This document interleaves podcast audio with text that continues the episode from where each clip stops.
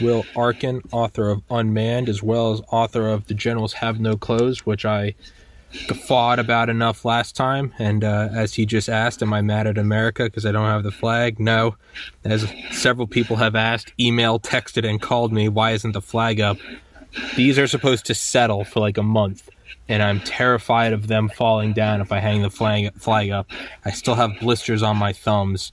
Shows how much of a bitch I am. That that is my threshold for pain. But um, also your new book on that day coming out regarding 9-11 and i looked on your website but i didn't see the other book you mentioned history in one act history in one act yes uh-huh. when's that it's a novel about 9-11 okay. told from the perspective of the terrorists okay. and has some interesting twists and turns oh, wow. about 9-11 and it's a, a, rather odd novel because it's also uh, fully footnoted wow that's okay, that that'll be a that'll be kind of like Black Hawk Down by Mark Bowden. He has a couple stances where it's from the points of the Somali kids, and you're like, whoa, whoa, whoa, what is this? You're like, why why is he taking their side? And you, and, well, it's not taking a side, sure. but I sort of felt like uh, as I began to understand 9/11 better, and then uh, somebody leaked to me uh, the transcripts of Khalid Sheikh Mohammed's uh, interrogations. And I started to read the thousands of pages. And the first thing that dawned on me was that, well, you know, this guy, as demented as he might be, has a worldview. Mm-hmm. And the worldview was interesting. And uh, uh I started to say to myself, you know, why is it that 20 years after 9-11 we still don't have a decent account of what these guys thought what they were all about where they were coming from? And and we still don't. I mean we we make fun of isis. We we you know still treat al-qaeda like they're from another planet. And yet uh, obviously we manufacture terrorists or the world manufactures terrorists more than we can certainly get rid of them and uh, I thought that it was really important to write about 9 11 from the point of view of the terrorists, like what, what they were thinking, what their lives were like, where they came from. And it just ballooned into this gigantic novel.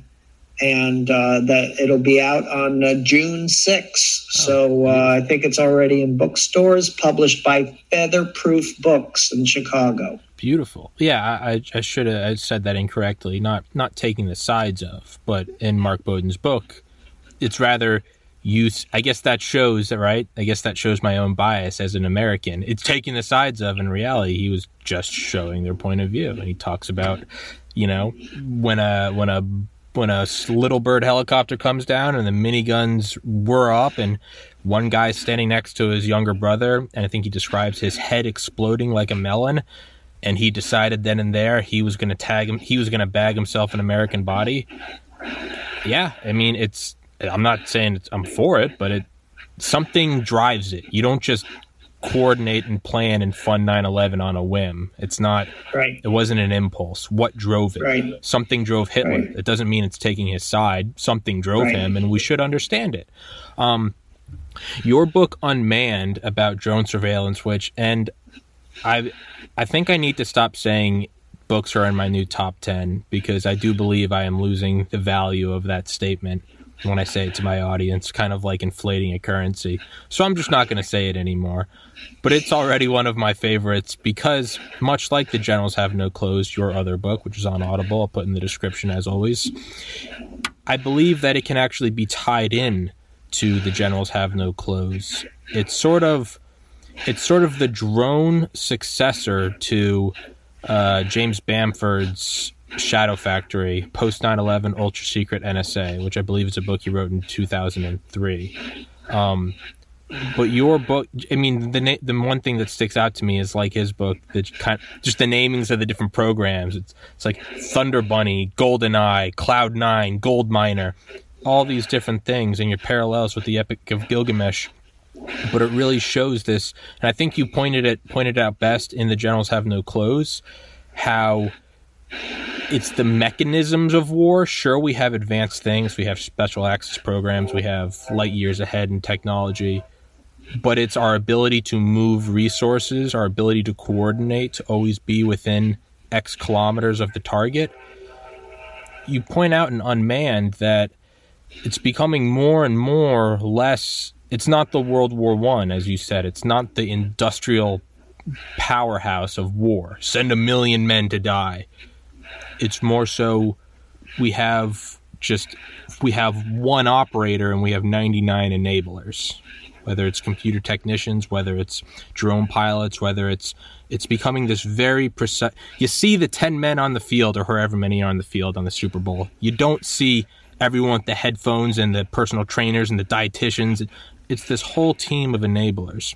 The point of me saying all of that is do you see a point where all of a sudden all of those things start to become automated and the human footprint becomes even less and less and less? And that's a that's a thing I've pointed towards in this podcast several times is my fear or concern is as things become more automated the decision making power falls to even fewer and fewer uh, individuals and their ability to if I have a million drones made out of bulletproof armor that take my take my order, I don't have anyone questioning orders.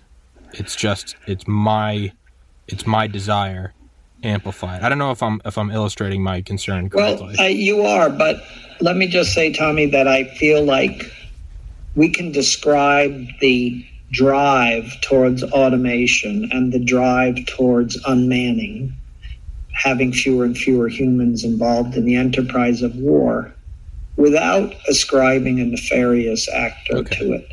Okay, it's happening anyhow. It's happening. That's what I discovered in writing a book about drones. I think my publisher at one point said, Are you actually ever going to mention drones? Um, because I really wanted to write about the phenomena that drones had introduced within warfare that there were sort of two things that were happening simultaneously. One, obviously, the U.S. military was learning how to use these drones, and and again, drones have been around for a long time, but but when I talk about the modern generation of drones, we're talking about the ones that fly higher than commercial airliners, that are the size of small Cessnas, that uh, can loiter for 24 hours in the sky, uh, can deliver a wide variety of weapons, or can take uh, and collect a wide variety of intelligence. So that's the modern day drones, the global hawks, the reapers, the predators, etc.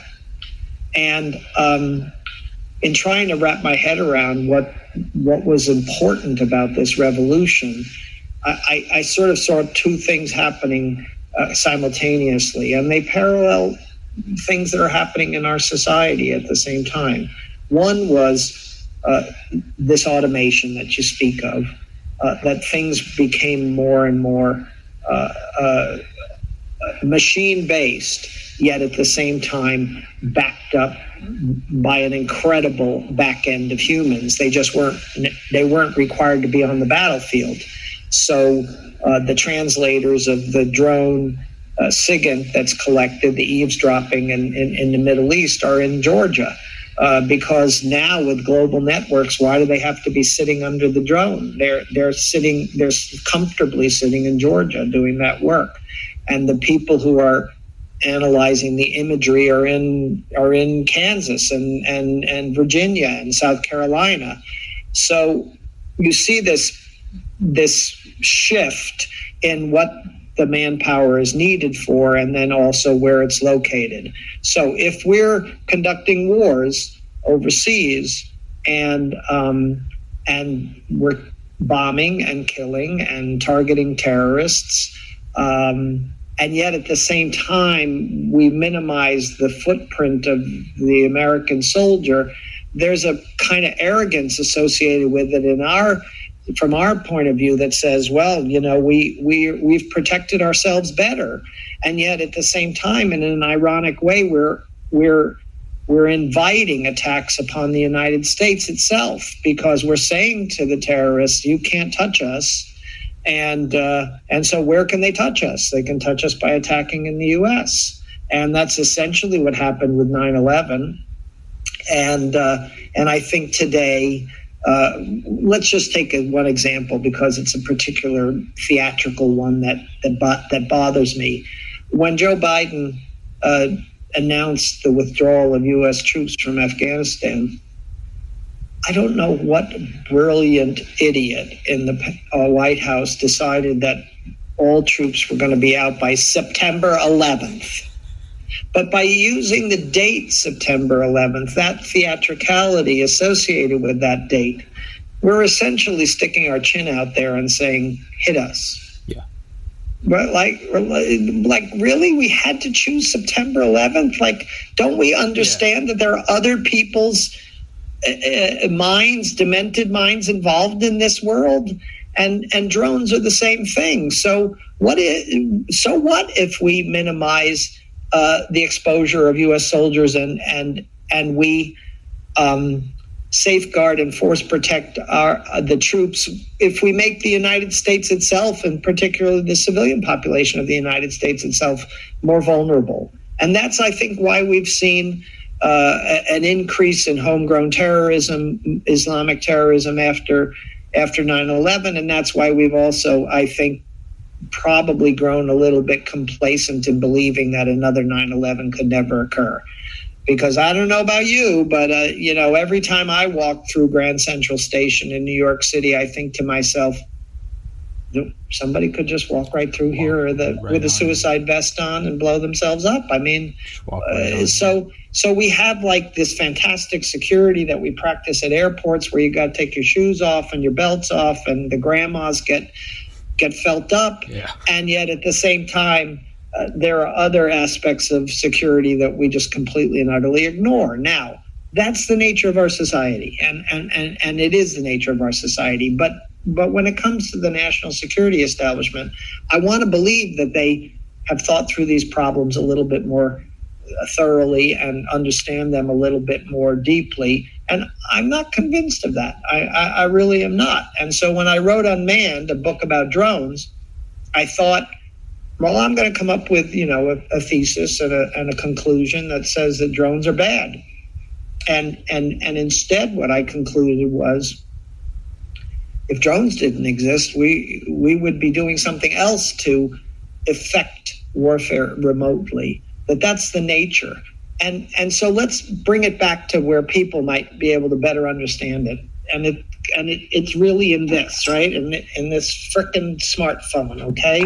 Where it's not just a phone anymore it's a computer and it's it's it's everything it's everything. You can't spend your day without once or twice or a million times you know saying let me look that up on my phone. And and and and think of it like an object that barely weighs ounces uh, that didn't exist two decades ago uh, is now connecting us to the entire universe of information. And and the the reduction in size weight and power which is what the military calls swap is is the revolution that we ha- also observe in the military itself. That is that that that this reduction in size, weight, and power facilitates uh, remote killing. And of course, we don't really truly understand what that means in the long term. You know, ISIS grew out of. Uh, uh, it grew out of uh, the Iraq War and and the inequities associated with the decision making behind what we were trying to achieve in Iraq, which you know get rid of WMD. Well, we achieved that because it didn't exist, but um, and I think that thinking about modern warfare, uh, about the shift in emphasis from uh, uh, soldiers on the front lines to now uh, everybody on the back end uh, is something that also will affect in the future uh, how we start to think about warfare with China and Russia. And uh, part of the shift in the Pentagon to what's called great power competition, the, the you know the post 9/11 era, is let's get back to you know marines storming the beaches and the army fighting a tank war in europe et cetera et cetera like that's ever going to happen yeah. because even if we went to war with russia or china it would be a missile dominated, air power dominated war. It's not going to be a land war. And even if the United States of America wanted to rapidly expand the military, even if it wanted to build a World War II force, it would take years to do so because we don't have the size of the military in order to expand. We don't have an industrial base that's able to, to produce thousands of tanks and thousands of airplanes as we did in World War II. That world is gone. And again, the reason is that smartphone, that, that, that, that things have become so efficient that even a drone flying in the Middle East is able to do what hundreds of airplanes and reconnaissance assets in in in the World War II era, even as far up through the Vietnam era, that they were had trouble doing. Right today, one Israeli F-16 plane delivering satellite-guided JDAMs is able to hit eight separate targets with near 100% reliability. And if you think about hundreds of B 17 and B 29 bombers being sent out in World War II to hit German targets. Maybe 5% even got through the air defenses, and maybe 1% was able to deliver the bomb on the actual intended aim point. So the arithmetic has changed and, and, and the lethality has changed, and all of that has transformed warfare. And yet, in our planning and in our thinking about warfare and the future, we seem to be stuck in old style models, while at the same time, in our very uh, uh, uh personal lives in the civilian world, you know, we have reaped all of the benefits of this transformation. It's not like anyone's saying, boy, you know, I'm really looking forward to going back to the day of the analog landline telephone. No one is saying it. And yet the military is yearning to go back to tank warfare and and and and marines storming the beaches and good old fashioned navy warfare and it's absurd we need a new theory of warfare and we need a new model of warfare. And, and I think we see it in the edges. You know, cyber warfare we see on the edges, and obviously drone warfare is a huge thing because, again, you talk about autonomy. I mean, there's already a sort of automaticity associated with what the U.S. military does you know, we're bombing in a dozen countries. We're out there with special ops in even a more number of countries.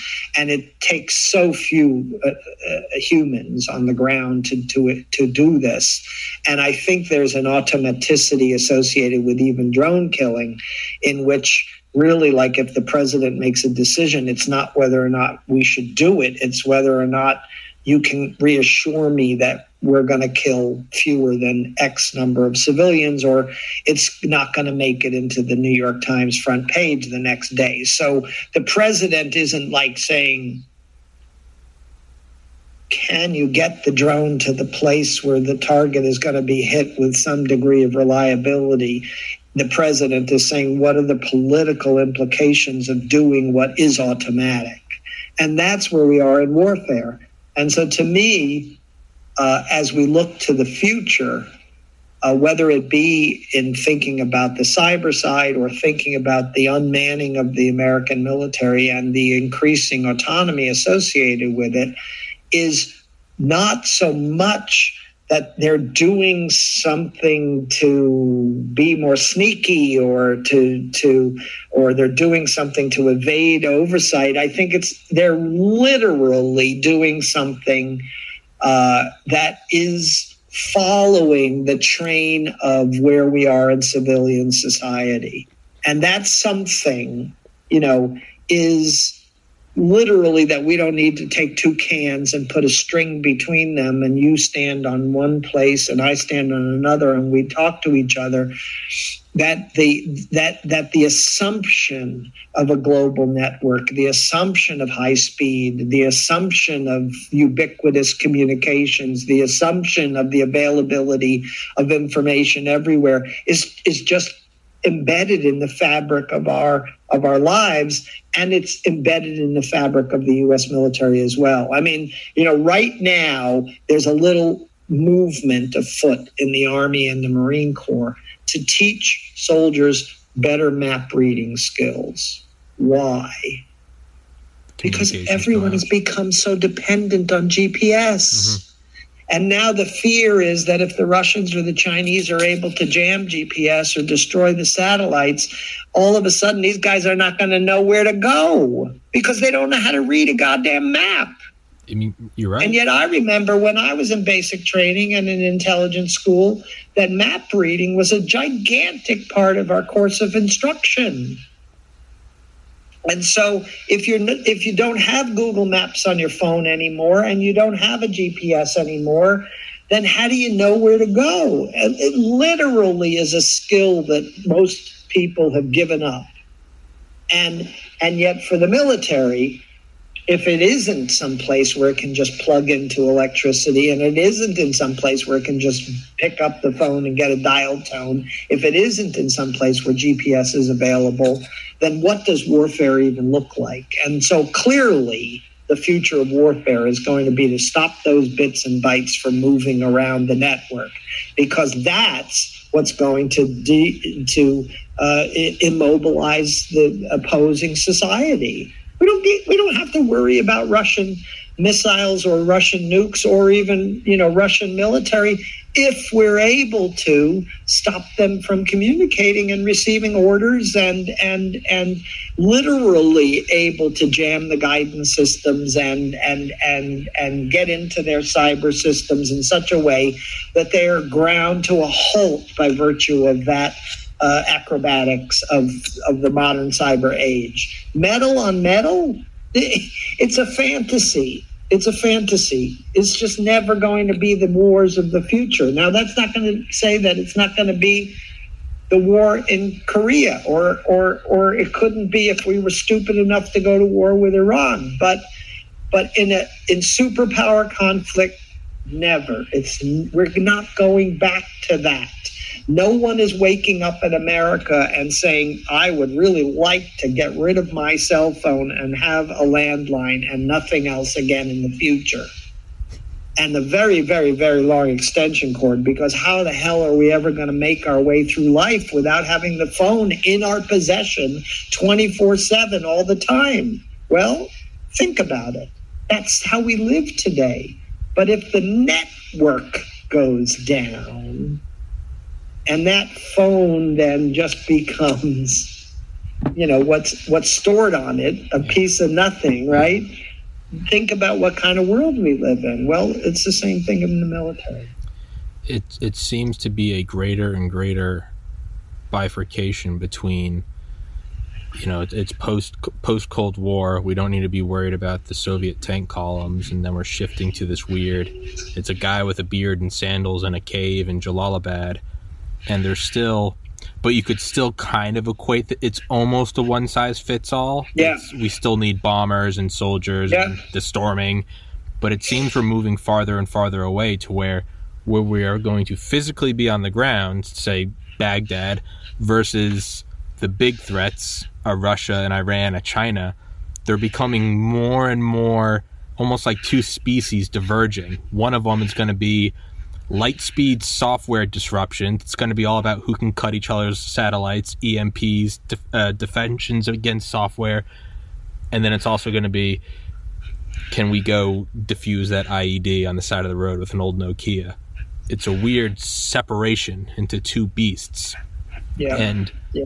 it it does seem that you know just like World War 1 was the sort of an unholy uh, transformation between old timey marching with the drummer boy versus the Maxim machine gun, and it was like, oh, this is not the whole the watercolor painting of the Revolutionary War where it's like charge, and it's like, no, that's yeah. not how this works anymore. There's just yeah. big railroad guns. it seems that we're going to be we're going in a place where right now we're still romanticizing the Omaha beach, the the Iwo Jima, the Okinawa, and losing touch with the fact that it's as you said drones and software. I feel like we're barely going to get our we're barely going to get a grip on drone warfare before that's going to be in the rearview mirror. And it's going to be nothing to do with the physical. It's going to be software. It's you just you just hack their systems before they can even build a drone. Is it all going to when everything becomes automated is it just going to purely be in cyberspace? Is that yeah. is that the next 20 years just cyber warfare? Well i mean to some degree again if we look at civil society we can see that that's where we're going in general. Yeah. i mean uh, I just think about my own life in terms of, you know, the old 286 computer that I started my computing career on versus what I have today, you know, which is ridiculously powerful. I remember the day of the 64K floppy disk. You know, that's not even enough to carry one image on today. And I, I, I but I think like the, we have to also discuss a little bit how the military works in terms of understanding this transition. So here we are in the 20th anniversary year of 9 11 this year. And um, the U.S. military is ingesting new recruits uh, these days who weren't even born on 9 11. So either these kids have known Iraq and Afghanistan and the global war on terror as the sole function of the US military their entire lives. And so I am somewhat sympathetic to the Army saying, hold on, you know, that's not the military. I mean, the military is about defending the United States against, you know, real enemies. And we need to move away from terrorism to back to the basics, blocking and tackling, you know, getting really back to the basics. And I'm sympathetic to that view. But technology moves so fast, and we have become so dependent upon the software of war that really uh, the the main emphasis of training of soldiers today is teaching them how to use the software. And and in fact the billions of dollars that are not seen in the US military budget are really involved in creating GUIs, you know, graphic user interfaces of various types, to make it possible for an apprentice soldier to actually do their job. You know, you can't you can't teach everybody how to how to program. You got you got to have interfaces that are point and click. Mm-hmm. And well, somebody has to make those interfaces, and there are hundreds, if not thousands of them, and people that need to be taught how to use those interfaces. And those interfaces, like our apps on our phones, are constantly being fixed. Bugs are being eliminated. Tweaks are being made to the software to make it more efficient, to make it more user friendly, et cetera, et cetera. That's really that's that's a lot of what goes on in the military today, and and we just don't we don't see it because again we we kind of think of the military as you know marching and guns and camouflage and yeah.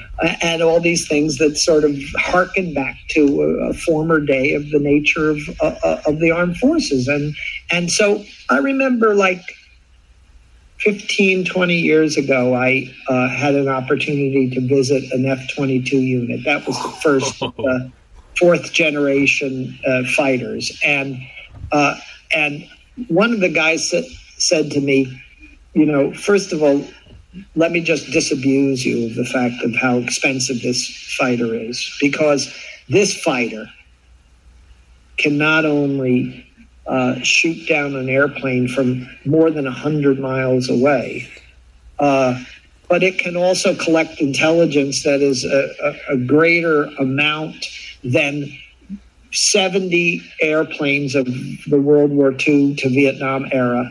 It can also deliver bombs. It can also do this. It can also do that. It's the, the plane itself is a network node in the sky, blah, blah, blah. When it went on and on and on. And, and, and essentially, in the end, it turns out that when you look at the cost of the F 22, and again, I'm not justifying it, I'm just describing it it, it's like half of the cost of the F twenty two is is software. Jeez. Programming that goddamn plane to be able to do what it does. So we lose sight on the one hand that the plane is a veritable Battlestar Galactica of our modern era. It's it's everything. It's it's it's it's entire air forces of yesteryear, one airplane. And yet on the other hand, what makes that possible is this software effort. So when you look at so many of the giant defense contractors these days, you know, the, they're not Lockheed Martin and, and, and Northrop Grumman. They are SAIC and Leidos and Mantech and CACI. And you might look at these multi billion dollar companies in the top 10 defense contractors and say to yourself, hmm, what do they do? What do they build? What, what, what product comes off of their assembly line? And the answer is zero all of these companies are creating software. So they're creating software. That's the nature of the American military. Now, if we're all dependent on software, then obviously if you're a clever enemy and it's not just that the russians or the chinese or the or the north koreans or the iranians are doing this we do it too you want to disable the other guy's software that's the most effective way of bringing them to a halt, right? Zero exploit. It, you don't want to bomb. I'm not going to try to bomb your smartphone, Tommy. I'm going to just make sure that you can't connect. Yeah, yeah. It's right. We're, it's it's kind of a it's kind of an ironic mirroring of uh of Vietnam, right? We, doesn't matter Operation Linebacker or it doesn't matter. We can drop all the bombs in the world from B 52s. We can't we can't bomb the idea. We can't bomb the the almost divine nature of Ho Chi Minh. You can't in the same way. It's why would we bomb their factories if it's just well okay so now let's let's go into another thing okay so post 9-11 what were we trying to do kill al-qaeda leadership right kill bin Laden, kill Mohammed Atef, kill KSM, kill these guys, right? That's what drones were created for because they are the efficient platform to kill an individual. And that killing of the individual has become uh, the objective even when we're in Burkina Faso or Cameroon or, or, or, Niger or Somalia, we are still trying to kill the individual terrorist. And, and, and on a certain level, if you think about it from the intelligence problem standpoint, of course it makes sense. I mean, you got a drone and you got a, a bomb and you want to hit the most impactful target. And the most impactful target is the leader because because now we mistaken what the objective there is. It's not that you want to kill the leader because it's the end of the organization. You want to kill the leader because you're disrupting the terrorist activity. And that was the dick cheney don rumsfeld uh, thought after 9-11 right we're going to disrupt the next 9 11 because we might not be able to stop them. But if we create enough of a, of a sandstorm of activity, we're going to disrupt them from being able to put together a 15 month long plot to attack America. And it worked. I mean, it, it, we know it worked. But now we find ourselves 20 years later with this ability to kill individuals. And we saw that in January 2020 when mm-hmm. we killed the Iranian general, that uh, it becomes what we want to do everywhere. So even in fighting against Russia, a huge part of what now has become the war planning for Russia in the future is taking out the Russian leadership, taking out the command and control. So this you talk about a bifurcation, but it's it's a bifurcation that's also leading okay. to uh, again uh, a, a crossover because the objective in these wars is going to be take out the Russian leadership, take out the military leadership, take out the, the central node, take out the command center, et cetera. Because why go and try to kill the entire army when really what you want to do is you want to create that interruption, that disruption. And I think disruption is a really good way of looking at it because that's really the future of warfare, right? If you can disrupt the supply lines, if you can disrupt the communications lines, if you can disrupt the information lines, then you've won. Yeah. Because because that stops the other side from moving. Like like war with China. Like we are going to be able to move an army to Asia without the Chinese attacking that army on the way. Yeah. Right? That's and that disruption is the na- is the future of the nature of warfare. And ironically, it connects directly back to drone warfare because this because drone warfare is about disruption. It's about getting that leader, getting that lieutenant, getting that person who is the person behind the ability to create the uh, the, the the WMD, the IED, or whatever it might be. It's it's the leader. Now, you know, should we have books that evaluate the question of whether or not the killing of Osama bin Laden actually led to any degradation of Al Qaeda in the future? And I think the answer would be well, we killed Al Qaeda Central. And, and, sort of in an ironic way, the industrial Al Qaeda Central of 2001 is gone. But that world is also gone. And so today we have a decentralized uh, Al Qaeda. So Al Qaeda in the Arabian Peninsula or Al Qaeda in, in the Maghreb is might still be an operative and threatening organization, even though Al Qaeda Central is gone. And that's really ISIS. That's ISIS, right? It's not that there's ISIS in Syria and we should worry about them only. ISIS is all over the world now, operating in 60 countries, and each one of those cells, if you will, is an independent entity because that's the nature of networks as well. And that originated as well in the drone era. So as we became more adaptive and as we became more precise and as we became more uh, able to operate in more and more places, so did they. And so today, warfare has become much more diffuse, while at the same time, it has become much more concentrated.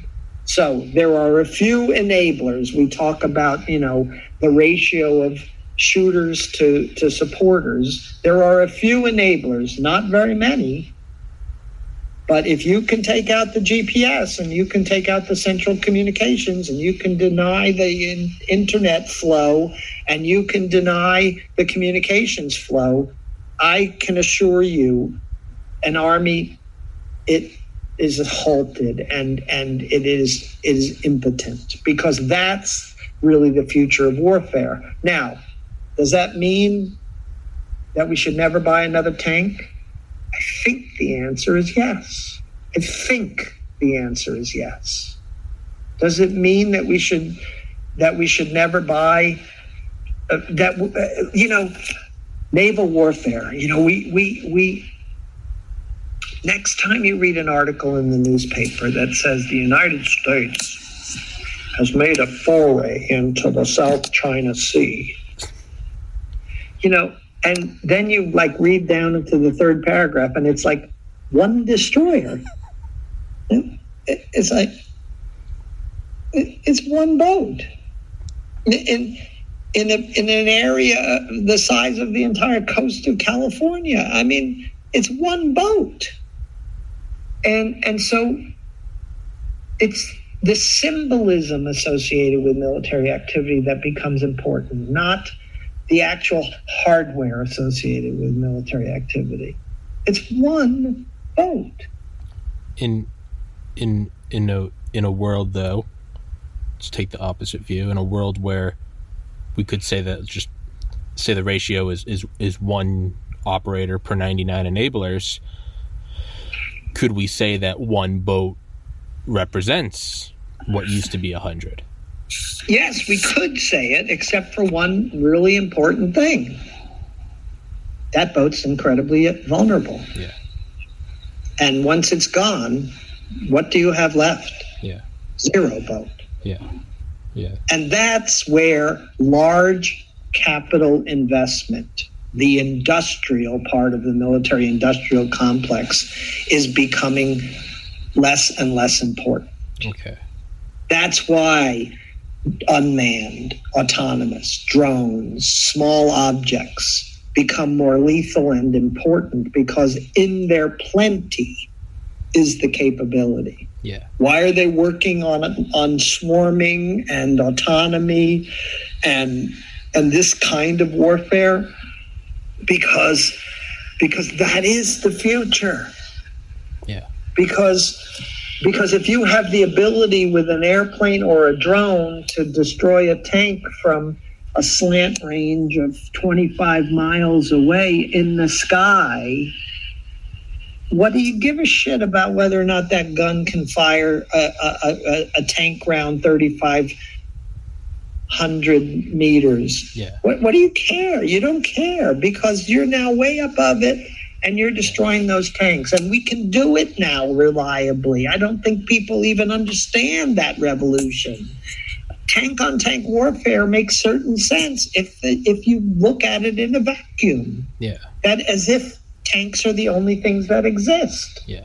But in a world in which you have not only soldiers on the ground who are able to destroy tanks with anti-tank missiles, et cetera, et cetera, but you've got Apache helicopters and you've got longbows and you've got drones and you've got airplanes, and all of them become tank killers. So if you're a smart military, before those tanks ever reach the border, you've destroyed them all. Tank on tank warfare only works in a vacuum. And this vacuum is something which we don't have. And and you know the funny thing is if you look at the military, the American military, the way it's structured, you know, we have Army, Navy, Marine Corps, and uh, Air Force, and now we have Space Force as well. We're we're we talk about jointness and we talk about multi-domain warfare and we talk about joint warfare but the truth of the matter is that we're making the institutions more and more stovepiped and streamlined and and and, and separate and so it makes sense that army guys think army but but to have a true purple military to have a true joint military where an air guy and an army guy actually sit together and say, you know, that tank's not really very useful because I can destroy it. Uh, we just don't have it. You know, we make a pretense of jointness at sort of a, a, a, the national level, and and and we make a pretense of purpleness, but at the same time, with the creation of the space force, what we've really shown is we're going backwards. We're going backwards into a more and more bifurcated, more and more stovepipe design of what the nature of the military is. Whereas I want the ship guy and the air guy and the tank guy to have to sit together in the same military service and say to themselves, okay, which one of these objects is more valuable? And ultimately, you're an idiot if you don't think that the object in the air is the most valuable. Yeah. It is the most valuable. Yeah. And the smaller you can make it and the more plentiful you can make it, that is swarming, Yeah. the better. Yeah. That it defies geographic limitations. It enables you to operate anywhere on the globe. It is the most efficient and the most autonomous. Yeah.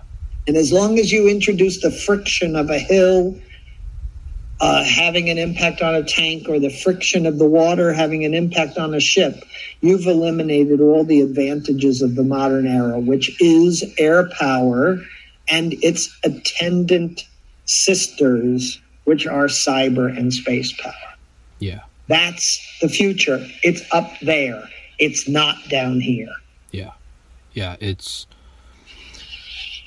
Do you think the B 21 Raider, the successor to the B 2 bomber, the B 2 Spirit, the the two billion dollar, yeah. just you know the the the pride of the Air Force, if you will. I think it's probably more the B fifty two that boss, yeah. the B twenty one Raider. So we're taking kind of the, the the delta force of the skies the super elite and we are now that is to have granted it's all in a special access program yeah. it's allegedly to have it can be both piloted and drone operated. Do you think that's a big step kind of give, giving someone a raise and being like you are now in control of all of west coast operations we're kind of giving drones it's tom brady getting a chance to play in the, the nfl we're going all right you are now the b21 we're moving you from MQ whatever Reaper to now you are the B21.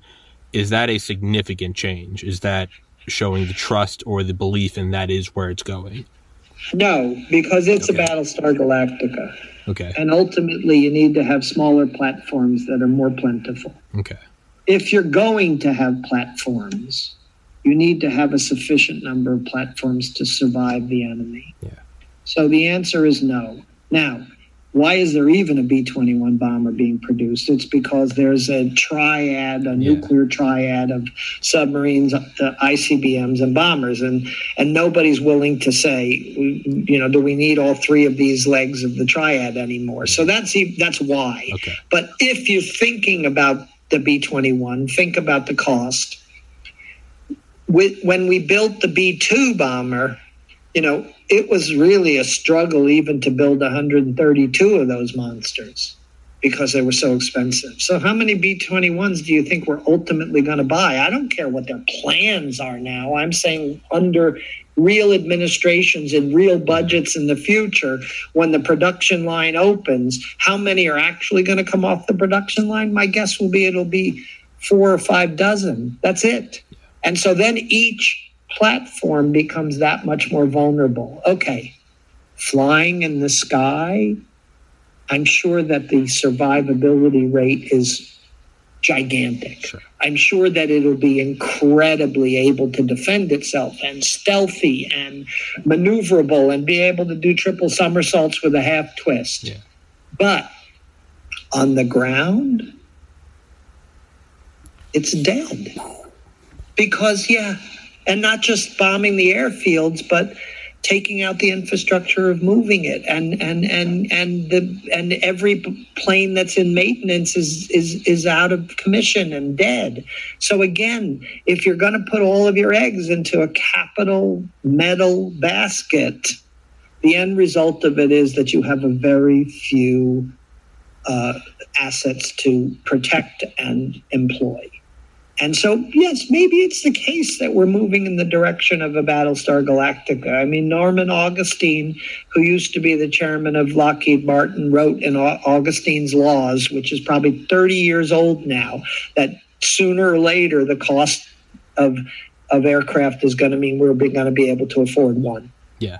Yeah. And and and we are moving in that direction if we insist on buying these ginormous highly capable airplanes. But when I hear the idiots out there saying, oh my God, the F 35 is so expensive, we should cancel it, it's like, okay, I'm not necessarily disagreeing with you that it's expensive and we should cancel it, but what's the alternative that you're offering that we should have we should have P-51 Mustangs out there. We should have biplanes. I mean, what what kind Camel. of an airplane do you want? And so probably what the F-35 debate created, I'm hoping, but I doubt it, is have we reached that point where capability and cost have maximized?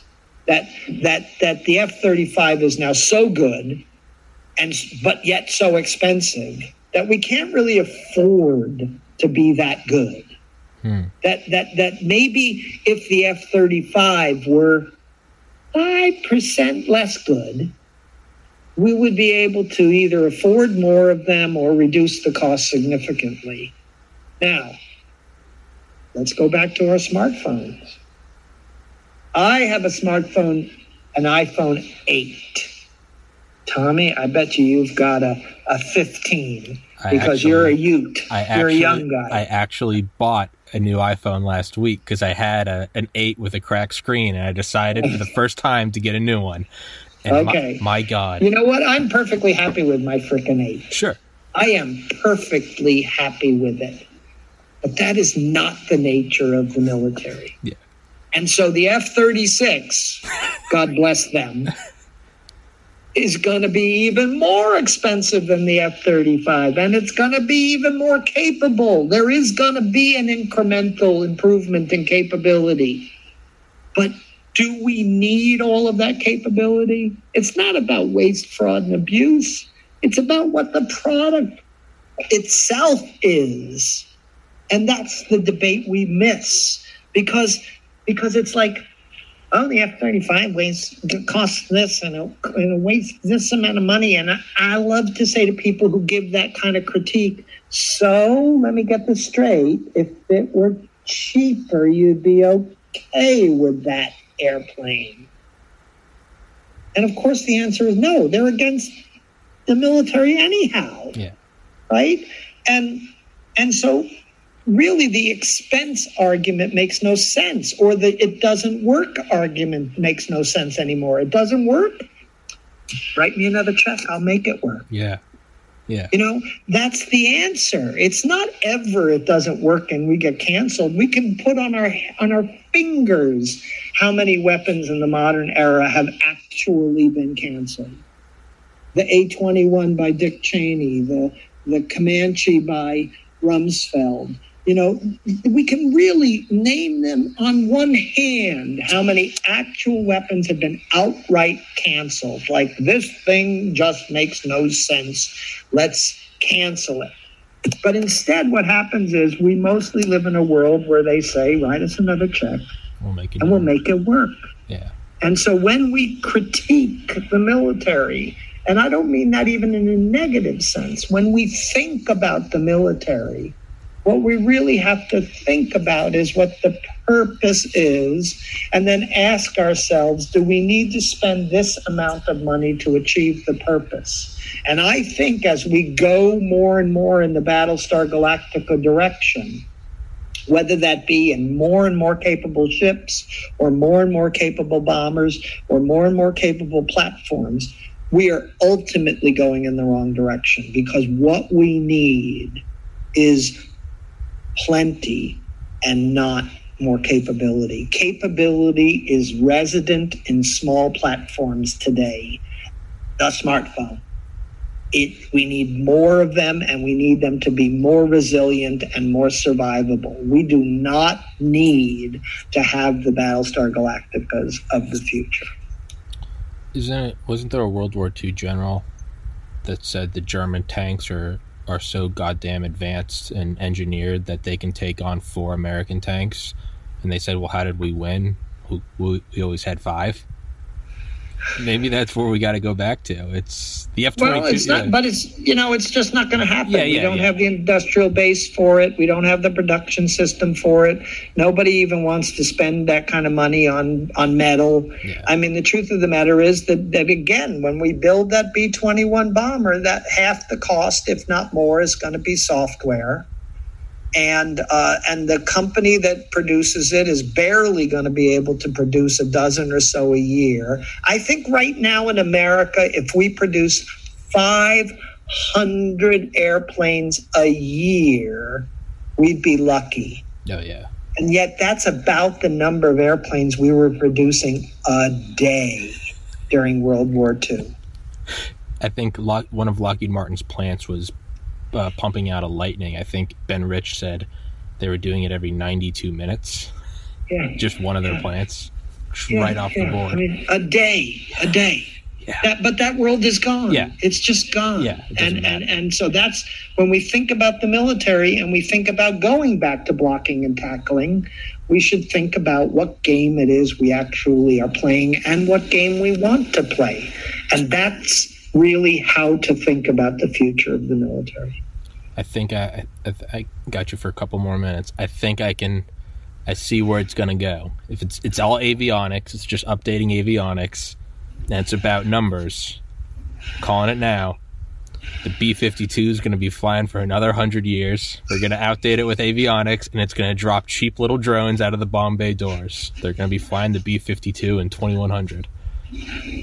I, I, mean, you know, when we introduced the JDAM, which yeah. is a satellite guided bomb in 1999, and it's now in its third generation, highly accurate, highly reliable. The truth of the matter is, you could have a flying bus and deliver those things. You don't need a fancy airplane mm-hmm. to do it. And and so you know the Israelis they're flying they're shooting JDAMs off of F-16s today. Those F-16s don't have to penetrate into Gaza airspace in order to deliver the weapon. It's a slant range of 25 miles. Yeah. And so the truth of the matter is that if you have coordinates you've won the war. Yeah. And and and and again, how do you get those coordinates? How do we know precisely where Tommy Kerrigan is? How do we know very precisely inside that building what room he's in? Because that's how precise we need to be. It's exactly that. It's your cell phone signal. It's your it's your it's your human signature, thermal signature.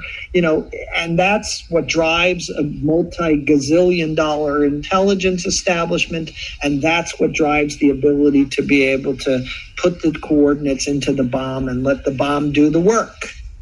And so, what do you need those expensive airplanes for? There's a lot of answers. I mean, there's a lot. I mean, you have to understand that those airplanes are not just doing one function anymore, that they're doing these many, many, many, many functions. What entire air forces of yesterday couldn't do. But at the same time, as weapons, the weapons themselves become more autonomous, become loitering Mm-hmm. I mean, we're building a Tomahawk missile now. We're building some other missiles. I think Griffin and the small diameter bomb 2, Stormbreaker, that are going to truly be able to be fired and loiter in the sky awaiting targeting instructions or else finding the target itself autonomously before it attacks. That is the autonomous revolution. It's already happening. Jesus, we're we're going back to Project Pluto, right? That nuclear powered ramjet they wanted in the fifties. It would just circle in the Pacific until we told it go to Moscow, and it's sick. Yeah, it's yeah. It's it always goes, and I, am out of time. Oh, I'm out of time with you. Um, but it, it does seem to go, and I've made this argument before, based on nothing as a biology major, not a military veteran. It seems like the ultimate end game would be the quickest possible weapon, which would be laser, and it would be the ultimate loiter, which would be orbit. I, I believe that that would be the true end game, would be to have loitering orbital weapons firing at light speed. It, to me, well, I mean, we're already everything. seeing it to some degree with hypersonic weaponry, where we're already speeding up the the the the the time it takes from a, for a weapon to get from point A to point B. You're not constrained by ballistics anymore. Ballistics meaning it goes up, goes down, same arc. Um, so we're already seeing it to some degree, but I think you're wrong. Okay. I think ultimately. Uh, it's not going to be a laser. It's going to be something that is beyond a laser and it's not necessarily going to be in space, meaning in far space. It's going to be in near space where it's more maneuverable. Okay. And so my guess is that somewhere in the in the trans-atmospheric uh, region, uh, with directed energy capabilities that are a combination of both uh, uh energy and cyber, is going to be the future and it might be a weapon that we haven't really invented yet, or it's going to be a combination stream, if you will, of both uh, light and uh, and cyber bits uh, attacking. Because if you've got a, a, a, ICBMs coming to over the pole towards you, uh, you can try to shoot them down with another missile. Certainly, that would be one thing to do. But if you could get into that missile's guidance system and tell it to fly to the ocean. Yeah. That's a heck of a lot better defense. And I think we're already moving in that direction. Do you know something I don't know? Of course. you don't know shit, man. That is that's why I'm on the show. That's why you're here, to, to walk me through this shit. That's Yeah. the that's the entire basis of the podcast. It's uh Yeah, exactly. Yeah, Yeah, of people course come- I know things you don't know. I'm, uh, yeah, Yeah. yeah. That's the future. That's the future. so maybe maybe a successor to the X37B or something would that would maybe be closer. Well, I think even the X-37B itself has secret missions that you don't know about. And, absolutely. and uh, you know, and and for all of the nonsense about UFOs in the news media these days, I think when push comes to sh- well, first of all, I hope that they're extraterrestrials. I do. I personally hope it, but the reality is they're going to turn up to be stealthy They're going to be Russian and Chinese craft that we just don't even know what they are yet. Is is this our Sputnik moment, part two, where they've Uh, I don't think it's so Sputnik because it's it's it's because we're doing it too. Do you think do you think that I this entire podcast in my mind I was telling myself I was like don't bring up UFOs don't bring up UFOs but I'm so happy you did. Do you think and I know I'm keeping you do you think that there's a chance that these are US military? And what better way to test them than to test them against our own navy? What better real world red cell testing than to test them it's against our possible. It's possible. But when I think about a UFO, I think about uh, the RQ 170 Uh-huh. and I think about the RQ 180 and I think about uh, uh, other stealth platforms of the past in which people we now know we can actually go back and look that they saw this, you know, light in the sky or they saw this object and yeah, it turned out to be an F-117. It turned out to be, you know, some some Have Blue or some other kind of stealthy platform of the past. I, I believe we're probably experiencing the same thing now. But having said that, God, I hope that they're extraterrestrials. I will die I, want to be alive when that moment me, occurs. that is to me that is the opposable thumb that's the printing press it's contact is just I, I feel like that's what they're doing. They're just they're sh- they're shooting across our bow, and they're telling the government they're like, disclose it, or we're going to come down in greater numbers. No, that's that's why you know every congr- every congressman, uh, uh, you know, on God's green earth, from from the brilliant constitutional scholars to the idiots, want to have a hearing where they can say the word UFO because it takes them back to their childhood, it takes them back to fantasy, it takes them back to imagination, and who wants to deal with the difficulties of the governance of America when we can talk about UFOs? Exact. It's So, the I mean, opiate of that's- the masses. Yeah, it, it's it's more than that. And again, I say I believe that it'll turn out to be stealth platforms. It'll turn out to be uh, near, uh, you know, near orbit uh, space objects. It'll turn out to be low orbit uh, space objects, etc. I mean, we already have hundreds of these CubeSats and hundreds of these objects up in the air. Nobody knows about Mhm. most of them, uh, but but but somewhere inside my soul, I want to believe that they're UFOs. With every, it's like trying to believe in Santa as you get older. You're like forcing it. You're like, it's not mom and dad. It's Santa Claus. Part of me's like, it's not. It's not Groom Lake. It's not Skunkworks. I'm like, it's they're from Zeta Reticuli. It's it's. I hope. I here's a question. Well, I hope that that sometime in the next five years you'll have one on your broadcast. I I hope. I absolutely hope. That's who Joe Rogan will have on. Real quick question: Would we even believe the government if they said it was UFOs? Would anyone even believe them?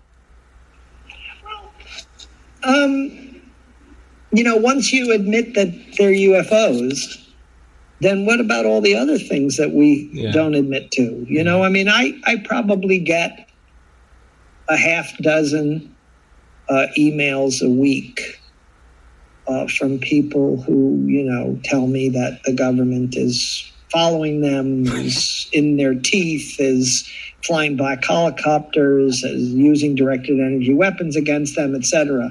You know, once you once you admit that that UFOs are out there, once you admit that, well, even that there are black helicopters, which there are, then then you know the whole facade begins to f- fall apart, and, and then people don't know what to believe anymore. Yeah. And and we're already kind of in that world. I mean, uh, we're already in that world in which people don't believe fact, and and and I and I think that there is a danger but I don't think there's a diabolical uh, librarian in, inside the Pentagon or the national security system who is saying, uh, don't say this because of the societal implications. I, I really think that uh, they're struggling to uh, probably balance not revealing tippy top secret programs of their own and their knowledge of same programs on the part of China and Russia because we don't want to admit what we do know,